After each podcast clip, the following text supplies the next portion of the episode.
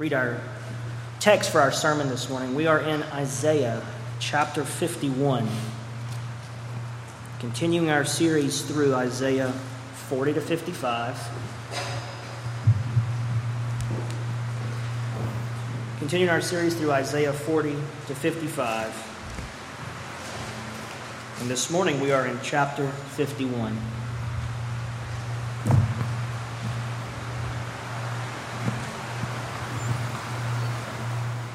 So, you'll please stand with me for the reading of God's Word.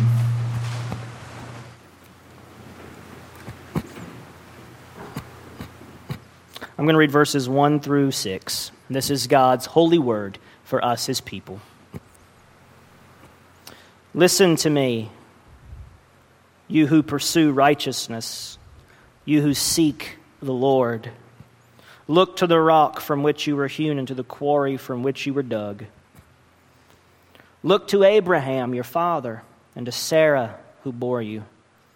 For he was but one when I called him, that I might bless him and multiply him. For the Lord comforts Zion, he comforts all her waste places, and makes her wilderness like Eden, her desert like the garden of the Lord. Joy and gladness will be found in her, thanksgiving am the voice of song. Give attention to me, my people, and give ear to me, my nation, for a law will go out from me, and I will set my justice for a light to the peoples. My righteousness draws near, my salvation has gone out, and my arms will judge the peoples. The coastlands hope for me, and for my arm they wait. Lift up your eyes to the heavens and look at the earth beneath, for the heavens vanish like smoke. The earth will wear out like a garment, and they who dwell in it will die in like manner. But my salvation will be forever, and my righteousness will never be dismayed. This is the glorious word of our God for us, his people, today. Let's ask him to bless our time in it. Father, we give you such praise and thanks for the word that you've inspired through your prophets and apostles, this mighty scripture you've given. It is life to our bones, it is healing to our weakness. Pray, Lord, you would break open this passage for us, that you would write its eternal truths upon our hearts, etch them into our lives, transform us, mold our thinking, change our hearts, change our minds, redirect our steps convert our wills, move us in the way you would have us to go. May we believe all you've called us to believe here and do all you've called us to do as we give highest praises, honor, and glory unto your name. We ask it for Christ's sake. Amen. You may be seated.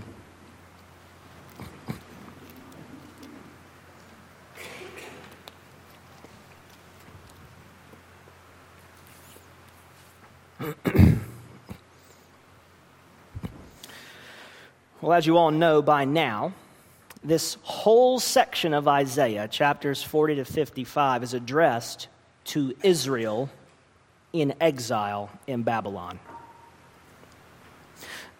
And this chapter is no different. God specifically addresses his audience and speaks to them this way. In verse 1, he says, Listen to me, you who pursue righteousness, you who seek the Lord. In verse 3, he calls them Zion. In verse 4, he calls them my people, my nation. In verse 7, he speaks to them as those who know righteousness, the people whose the people in whose heart is my law. And he goes on like this and for the rest of the chapter. In other words, he addresses these people as true believers, pursuing righteousness, seeking the Lord, those who have the law of God written in their hearts, those who know the Lord. These are people that are presumed to be believers. And as we've seen, the Lord has revealed these prophetic oracles in these chapters to his people through Isaiah as a proclamation of hope to bring comfort to them in the midst of their bitter trials in bondage to the Babylonians. They're not on vacation in Babylon. Israel was sacked and ruined and destroyed. The temple obliterated, burnt, left in fiery ash and ruins. And the people taken from their homes and their families, enslaved, marched off, sold as slaves into Babylon, housed in other people's homes and squabbling down in ghettos in Babylon. This is not a vacation. This is horrific for the people. Bondage in Babylon. It's like being sent back to Egypt. And this theme continues in chapter 51. In verse 3, he says, The Lord comforts Zion, he comforts all her waste places. All through this section, God has been addressing these exiles to bring them comfort. And this chapter is no different. The Lord is seeking to comfort Zion. And this is God's word, therefore, to his suffering people.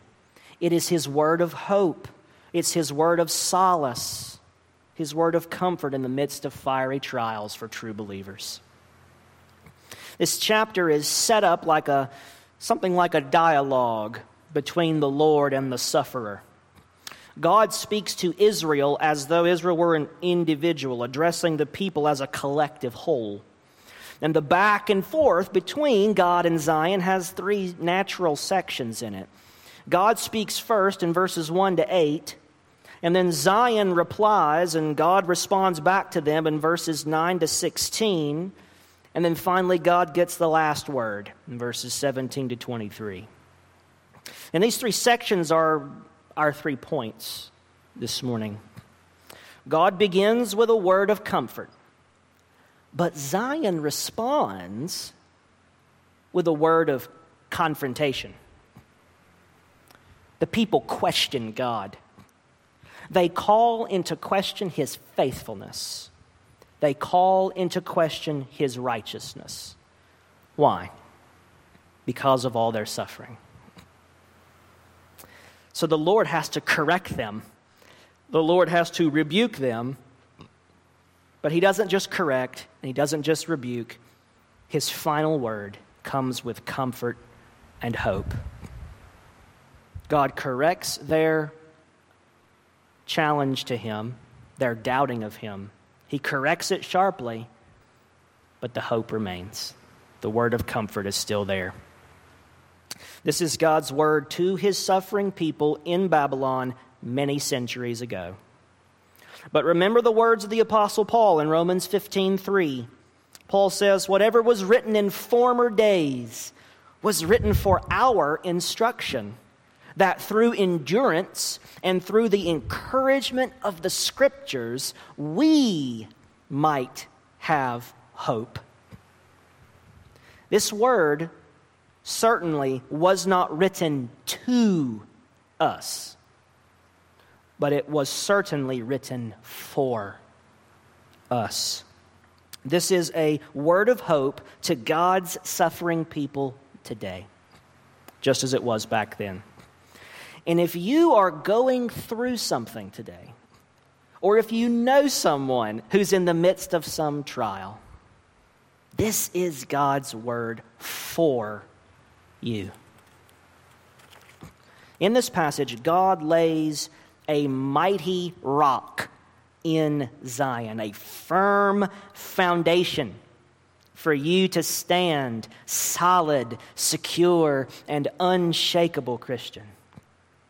This rock is made of three indestructible elements. It, it's as though the Lord took the three hardest minerals in the universe and combined them to make the single strongest rock imaginable as a firm foundation for his people to stand and rely upon. What are those three elements? Those are our three points. One, an unbreakable covenant. Second, a faithful creator. And third, a righteous judge.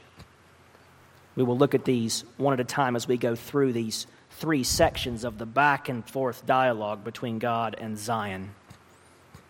So, first, an unbreakable covenant.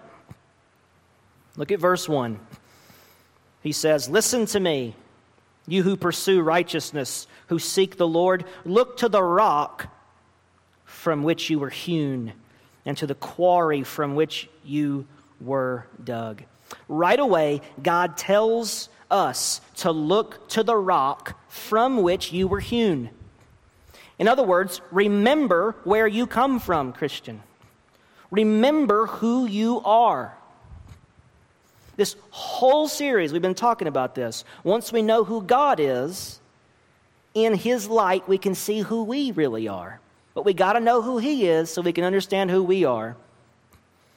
And right up front, God is here telling us remember where you came from. Remember the rock you were dug out of. Remember who you are. And in verse 2, he explains what he means. Look to Abraham, your father, and to Sarah, who bore you.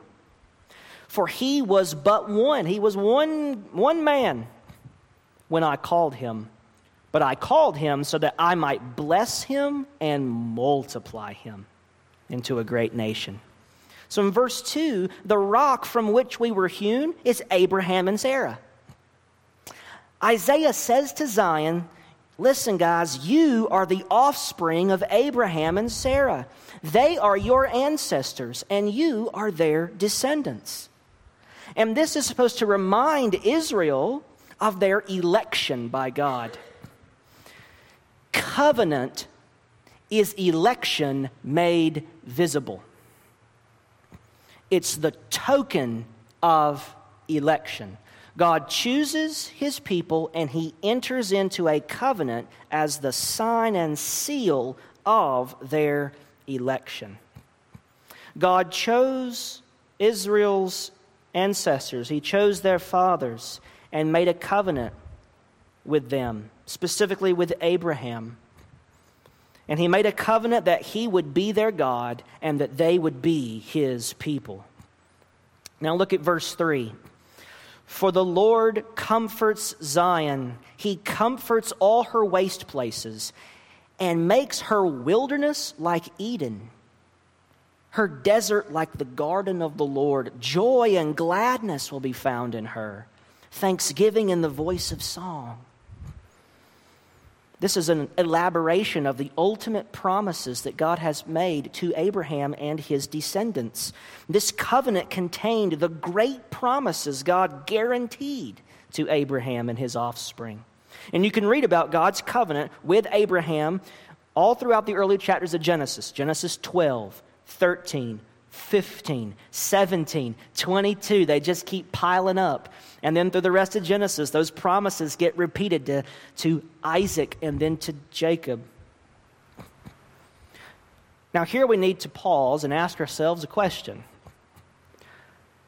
Okay, great. Isaiah made these promises to the offspring of Abraham. So look to your ancestors, Abraham and Sarah. Great. That's great for the Jews. What does this have to do with me, a Gentile? How does this apply to you as a Gentile, non Jewish Christian today? God made a covenant with Abraham and his descendants. Fantastic. But don't the promises to Abraham apply only to Jews and not to Christians? Only to Israel and not the church? What does it mean to be the offspring of Abraham?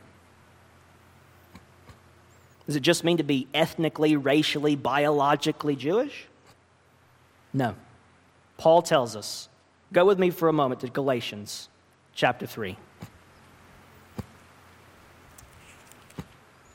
Galatians 3. We're going to look at four verses in Galatians 3. Four key points of Paul's argument in that chapter. We don't have time to go through the whole argument, so we'll just catch his conclusion points. Galatians 3 7. Our question is Who is the offspring of Abraham? Galatians 3 7. Know then that it is those of faith who are the sons of Abraham. Who's the offspring of Abraham in Galatians 3 7? Those who are of faith.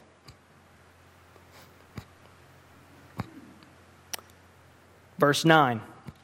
So then, those who are of faith are blessed along with Abraham, the man of faith. So the blessing promised to Abraham and to his offspring, this says, who receives that?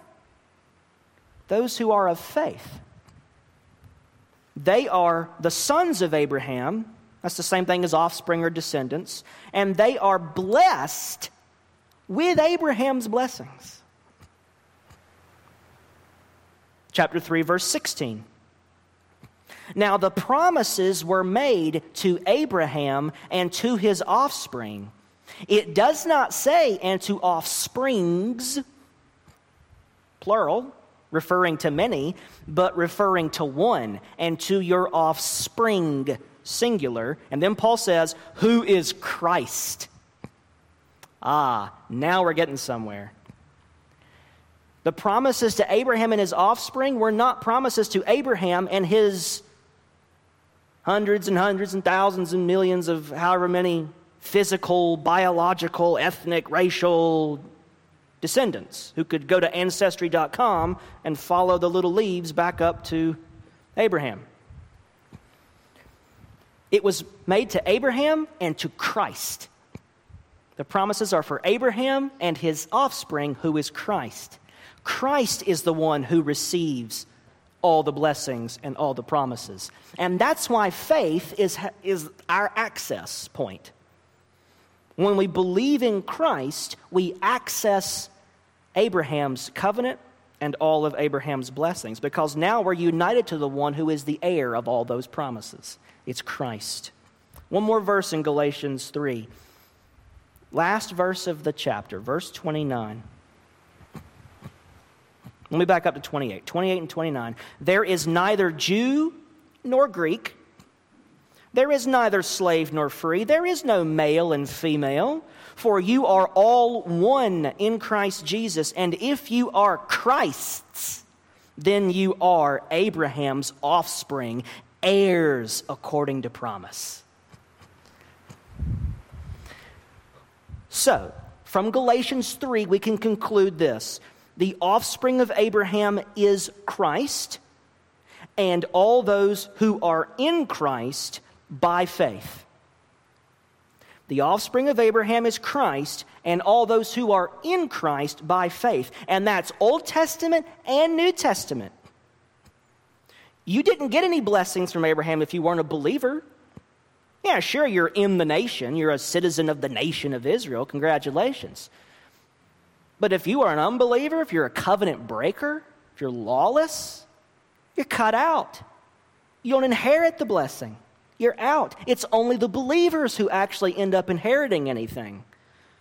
Not just being Jewish, but being faithful like Abraham was. And the ultimate faithful son of Abraham is Christ and he inherits the blessings, and everyone who is in Christ by faith inherits with him. That's why Paul calls us in Romans 8 joint heirs with Christ. All believers in all nations through all ages are the one people of God. There aren't two different peoples of God, there is a single people of God from Adam to whoever the last person saved is, somewhere in the book of Revelation, towards the end, probably.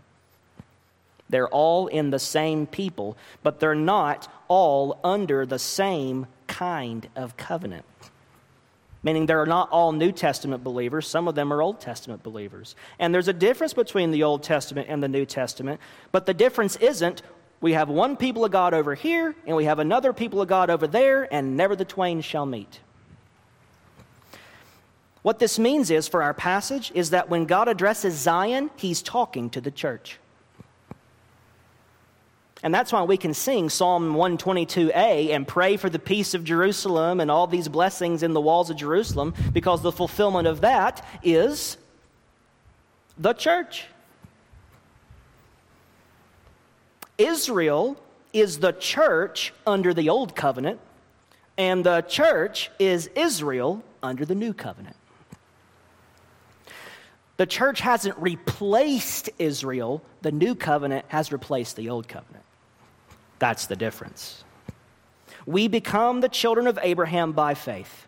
And by faith, we become members of his covenant. And by faith, we receive the promised blessings. So in Christ, Christian, these are your blessings. Verse 3 is your blessings. The Lord comforts Zion. He comforts all her waste places. He makes her wilderness like Eden, her desert like the garden of the Lord. Joy and gladness will be found in her, thanksgiving in the voice of song. In Christ, the, this is your covenant. This is why when we were kids, I don't know about you, but when I was in a kid in children's ministry, even up in the youth group, we could sing that song, Father Abraham had many sons. Anybody heard this? Many sons had Father Abraham and I'm one of them. And I'm not Jewish. And we were taught that song as kids. And so are you. So let's just praise the Lord. Right arm, right?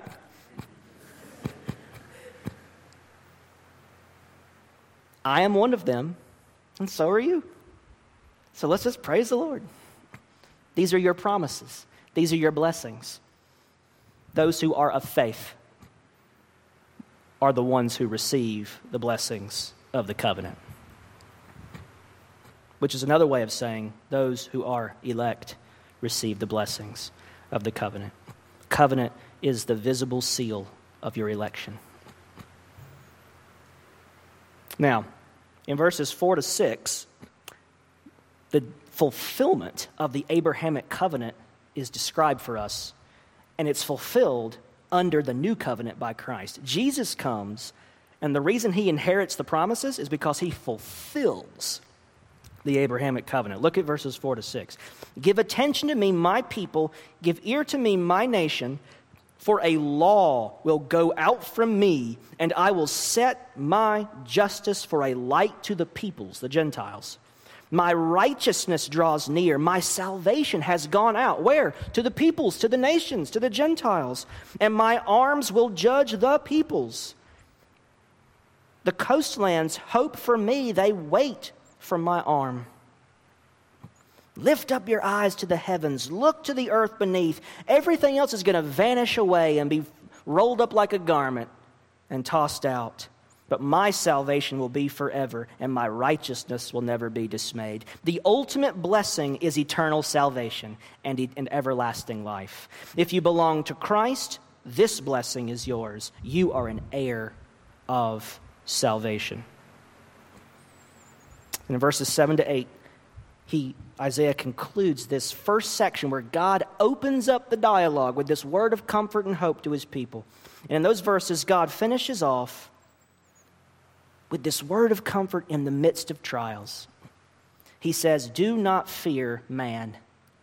Do not fear man. He says, Listen to me, you who know righteousness, the people in whose heart is my law. Fear not the reproach of man, nor be dismayed at their revilings. The moth is going to eat them up like a garment, the worm is going to eat them like wool, but my righteousness will be forever, and my salvation to all generations. Do not cower, Christian, before the mockery and scorn of man. When the world reviles you, take heart. Jesus said, Woe unto you when everybody speaks well of you. That means if you're ticking somebody off in a godly way, Jesus says you're doing something right. Woe to you when everybody speaks well of you and is at peace with you because there are enemies of the gospel out there who revile what you believe. And if they love you and don't have anything bad to say about the thing you believe that contradicts what they believe, are you really living it out in front of them? Woe unto you when everybody speaks well of you. Jesus says that, and then Paul says, as far as it depends upon you, be at peace with everybody. So you, you got two things to do as far as it depends on you, be at peace with every. Don't go around starting fights and you know, getting online and, and hollering at people, right? A keyboard warrior. Be at peace with all people as much as it's possible for you to do, but woe to you if everybody at the end of all that is still at peace with you. How do you live that tension? How do you live that balance? We need the scriptures, we need the wisdom. The point here is don't fear those who revile and mock what you, what you think and say and believe. Those who say horrible, dismissive things about your Bible or your Jesus. Don't be afraid of them. You are the chosen people of God. You are in Christ. You're an heir of salvation. You're going to inherit fullness of joy in the world to come, and your enemies are all going to perish while you overwhelmingly conquer. That's what God is promising to these Israelites in bondage. One day, those Babylonians will be history, and you will be my free, glorious people. What a word of comfort. Suffering, Christian, suffering threatens to make us forget God's promises. Suffering makes you tend to forget God's promises. And so we need to be reminded of his covenant commitment to us. This is the first unbreakable element in the rock of Zion. This unbreakable covenant. Look to God's covenant promises and put your hope in that in the midst of your trial, your tribulation, your suffering, your dismay. You will never perish, Christian, because you belong to Him. He will never let you go because of His solid, eternal covenant bond with you. We might be unfaithful from time to time, He never will be. He never will be. He has a love that will not let us go. And He has sworn His covenant promises to you. And so you do what we sang standing on the promises of God. That's number one an unbreakable covenant. What's the second element in this unbreakable rock of Zion? Well, here we come to Zion's reply to God, verses 9 to 16. Now look what look at Zion's response in verse 9. So God gives this word, your enemies will perish, you're going to live forever. What do you have to say, Zion? And they say, "Awake, awake. Put on strength, O arm of the Lord. Awake as in days of old, the generations of long ago. Was it not you who cut Rahab in pieces, who pierced the dragon?" Was it not you who dried up the sea, the waters of the great deep, who made the depths of the sea a way for the redeemed to pass over? And the ransomed of the Lord shall return and come to Zion with singing. Everlasting joy shall be upon their heads. They shall obtain gladness and joy, and sorrow and sighing shall flee away. Now that sounds nice, but the context is Zion is responding from their pain and from their anguish in exile, and they are actually questioning God in this passage. What they're doing is they're reminding him of what he says. They're reminding him of the Exodus. They're reminding him of the wilderness wandering. They're reminding him of these promises about future glory and redemption and being freed from exile and slavery and being saved and rescued and delivered. They're reminding God of these things. And do you notice how it starts? It says, Awake, awake. You know what they're doing? They're saying, Hey, wake up, God. Wake up, man. Uh, you've fallen asleep on the job, God. You, you're the God of Exodus. You're the God of creation and covenant and all these promises. And look where we are. What about all this? We'll obtain gladness and joy, and sorrow and sighing shall flee away. You promised that, but I'm not, I'm not feeling any of the gladness. I don't see any of my sorrow and my sighing fleeing away. I'm struggling. I'm suffering. I'm going through it. Life's crippling me, crushing me, squeezing me to death. I don't know how we're going to make it another week. This is where they are. They're telling God, you need to wake up. You need to, you, you got some promises to keep. How about let's see some, let's see some promise keeping, God? What about that covenant? Doesn't look like you're keeping your covenant. Wake up and bless us already. Not only does suffering threaten to make us forget God's promises, it also tempts us to doubt God's goodness. Just like the Israelites in exile, our own suffering, our own suffering makes us call into question God's faithfulness, His righteousness. It, it makes us call into question His love and His plan and His power and His wisdom. Pain and loss drive our fallen hearts to resent God because too often we feel entitled to His blessings. I believe in you, and I'm going to church, and I'm tithing, and I'm serving, and I'm trying to walk faithfully, and I'm trying to be obedient, and look at me getting beat to death. Where's my blessing, God? Where's all that goodness you promised? Where's that love I keep reading about? I don't see it. I don't feel it. What are you doing? Wake up. You're falling asleep on the job. This is what the disciples did to Jesus in the boat when the storm came and he's asleep. And they're like, Master, Master, we're perishing. Don't you care? You going to wake up and do something? You're just going to let us drown.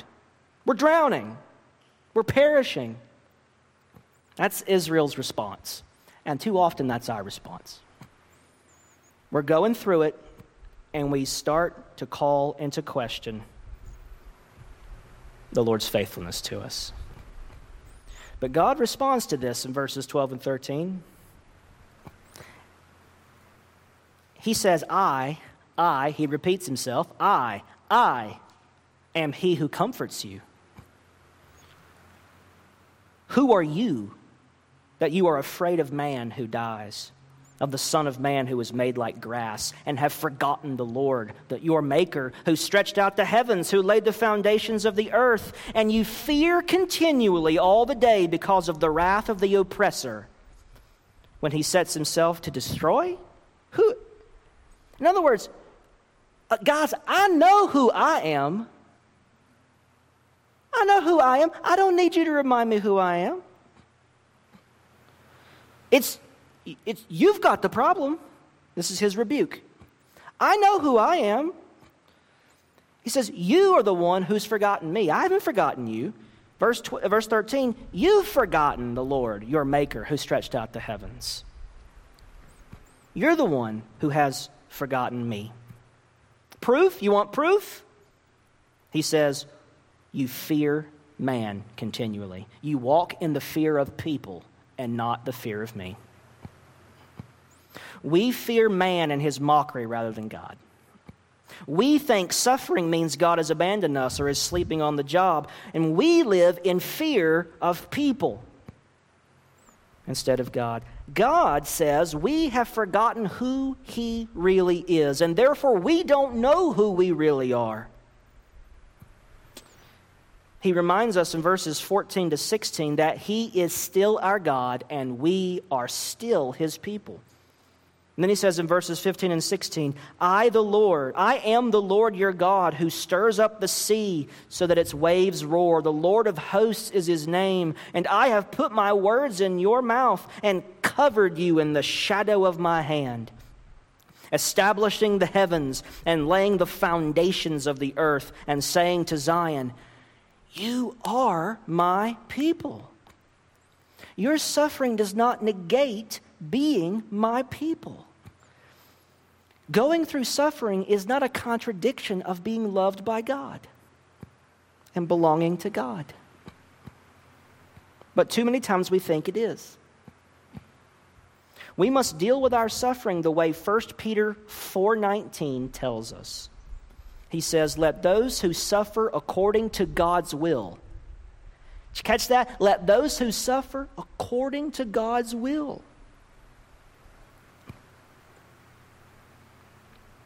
Let them entrust their souls to a faithful Creator while doing good.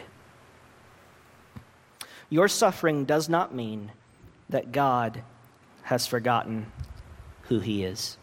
And it does not mean that He has forgotten or abandoned you. He is your faithful Creator. Entrust yourself to Him.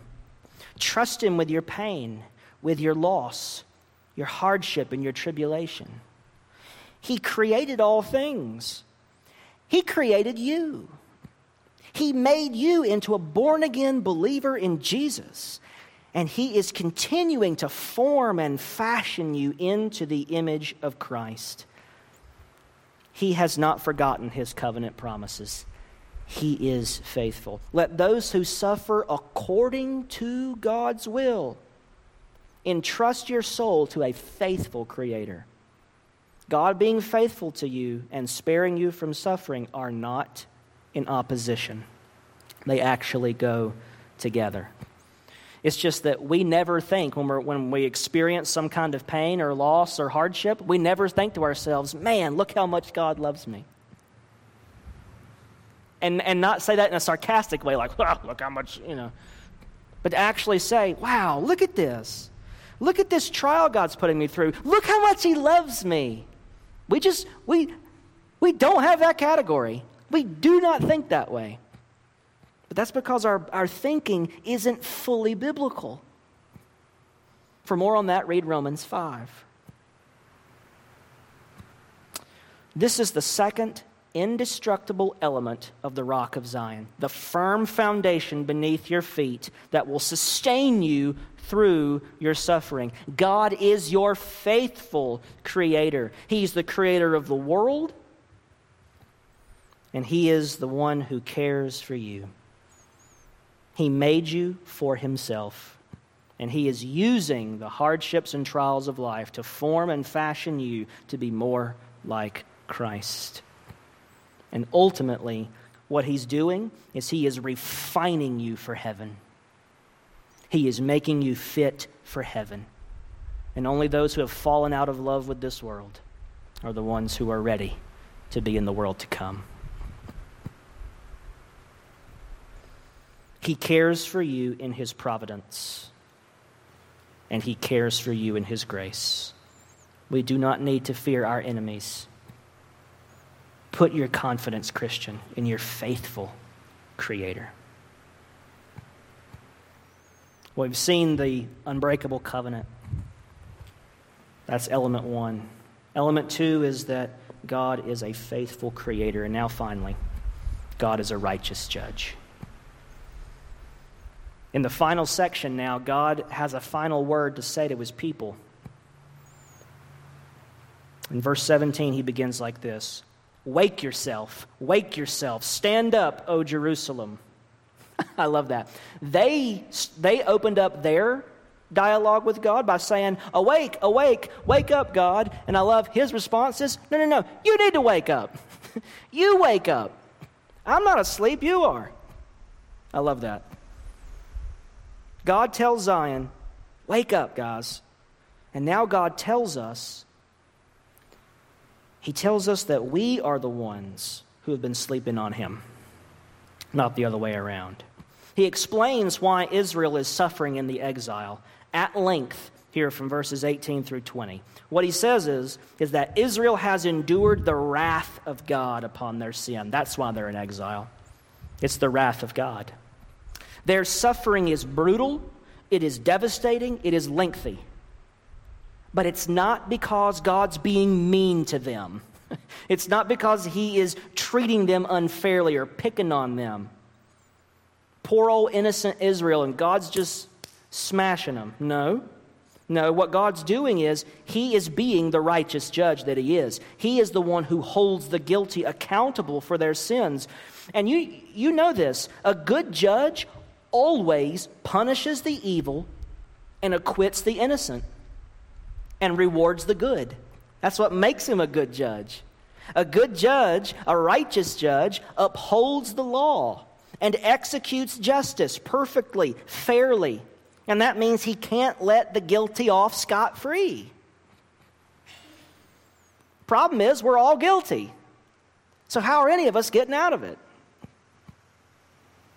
Well, remember, God's righteousness also includes his unwavering commitment to uphold his end of his covenant with you. That's part of his righteousness as well. He would be unrighteous if he broke his covenant. That's what unrighteousness is it's covenant breaking, it's transgressing the law of the covenant, lawlessness to the covenant obligations. And therefore, God declares in verses 22 and 23 that the time has come when He will plead our cause for us. He will take this cup of wrath out of our hands, and He will put it into the hands of our enemies, and they will perish, and we will remain. Look what He says.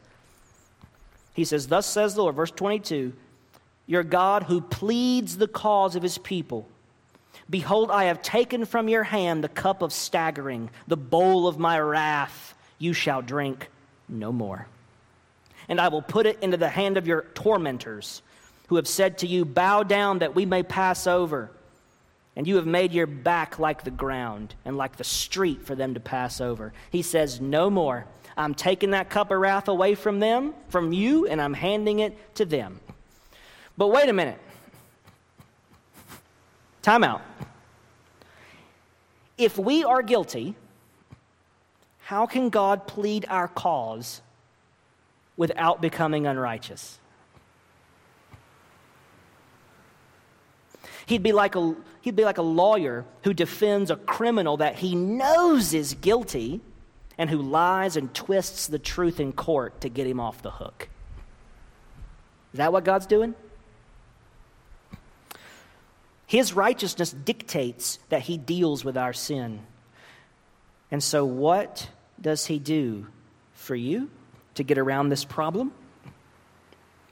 When he takes the cup of wrath out of your hand, he first hands the cup to Jesus, who drinks it down to the last drop for us on the cross.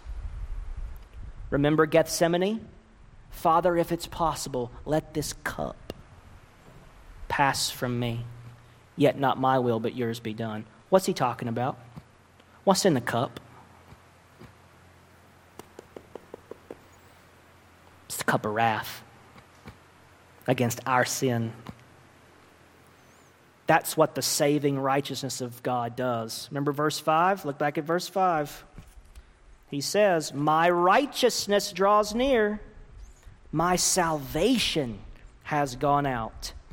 My righteousness and my salvation, the saving righteousness of God, takes the cup of wrath away from you and hands it off to your substitute who drinks it for you at Calvary. That's why in verse 11 we're called the ransomed of the Lord, ransomed by the blood of Christ. God really is a righteous judge who holds the guilty accountable for their sins. But in order to save his people, he holds Jesus accountable for our sins. Jesus pays for our sin in our place. Galatians 3:13. Christ redeemed us from the curse of the law by becoming a curse for us. For it is written, cursed is everyone who's hanged on a tree. Christ saves us from the wrath of God. Now, that doesn't mean that we get to sin all we want, right? It doesn't mean that we are, it doesn't mean that we get to sin with impunity, and it also doesn't mean that we will never ever suffer. Even after we're saved, God doesn't simply let us get away with sin. No, He is angry with sin. He does rebuke us for our sin, but it's not wrath like the Israelites experienced in the exile something has changed. Jesus took your wrath. Romans 8 1. There is therefore now no condemnation for those who are in Christ Jesus. None.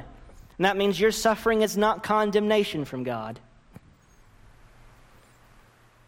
That means your suffering is the loving discipline of a good and gracious Father. We are to count it all joy, James says, and to have no fear. We are to see suffering as our faithful companion. Now, that does not for a second deny how horrifying evil and suffering is in this world. How truly horrifying pain and loss and suffering is. It doesn't diminish it for a second, but it does reframe how we look at it. It does change our whole perspective on how to experience our suffering. We are to let it have its full effect. We are to let it have its full effect on us, designed by God, which is this to help us grow and to refine us for heaven. This is the third indestructible element in the rock of Zion, our firm foundation. The unbreakable covenant, the faithful Creator, and a righteous judge. Listen, O suffering Christian. Hear the word of the Lord to you today. The worst that this world and the devil and all your enemies can throw at you can never can never and will never destroy you. Even if it kills you, you will live through it. Because there is eternal life in the world to come. You are an heir of eternal glory. You are an heir of everlasting joy. When it feels like everything else in your life is about to give way, bow your head in prayer meditate on this word from God, and feel your feet beneath you. You are standing on the rock of Zion. You are planted on a firm foundation. Remember the unbreakable covenant and stand on the promises of God. Entrust yourself like Jesus in his suffering to your faithful Creator. Yield yourself like Jesus did to your righteous judge who pleads your cause and judges for you, always for you, and never against you. Remember Jesus, the cornerstone of your salvation, the mountain of God, the rock of Zion. Remember and stand firm, Christian. When everything else is shaking, you can remain steady and steadfast. So take heart and be of good cheer and fear not. You are marching unto heavenly Zion to receive your inheritance. You are inheriting a kingdom that cannot be shaken. Let's pray. Lord Jesus, we thank you that you are the cornerstone, the foundation of the church, the foundation of our salvation, the one who has secured our way to the Father, the one who has conquered heaven and earth for us, the one who rules for us, the one who is always pleading our cause for us, the one who took away all the wrath so that nothing we go through in this life is your condemnation. Nothing we experience is your wrath. Fatherly displeasure, rebuke, loving discipline, absolutely. But wrath and condemnation and judgment and damnation, never. It is all flowing from your grace, purchased by the Lord Jesus. Oh God, we thank you for these precious promises we can stand upon. And help us not to fear man, but help us to stand with courage and boldness and to face nobly all the things that we suffer according to your will. Help us to think biblically about our trials and to cling to your word and to stand firm upon the rock of Zion. We ask it in Jesus' name. Amen.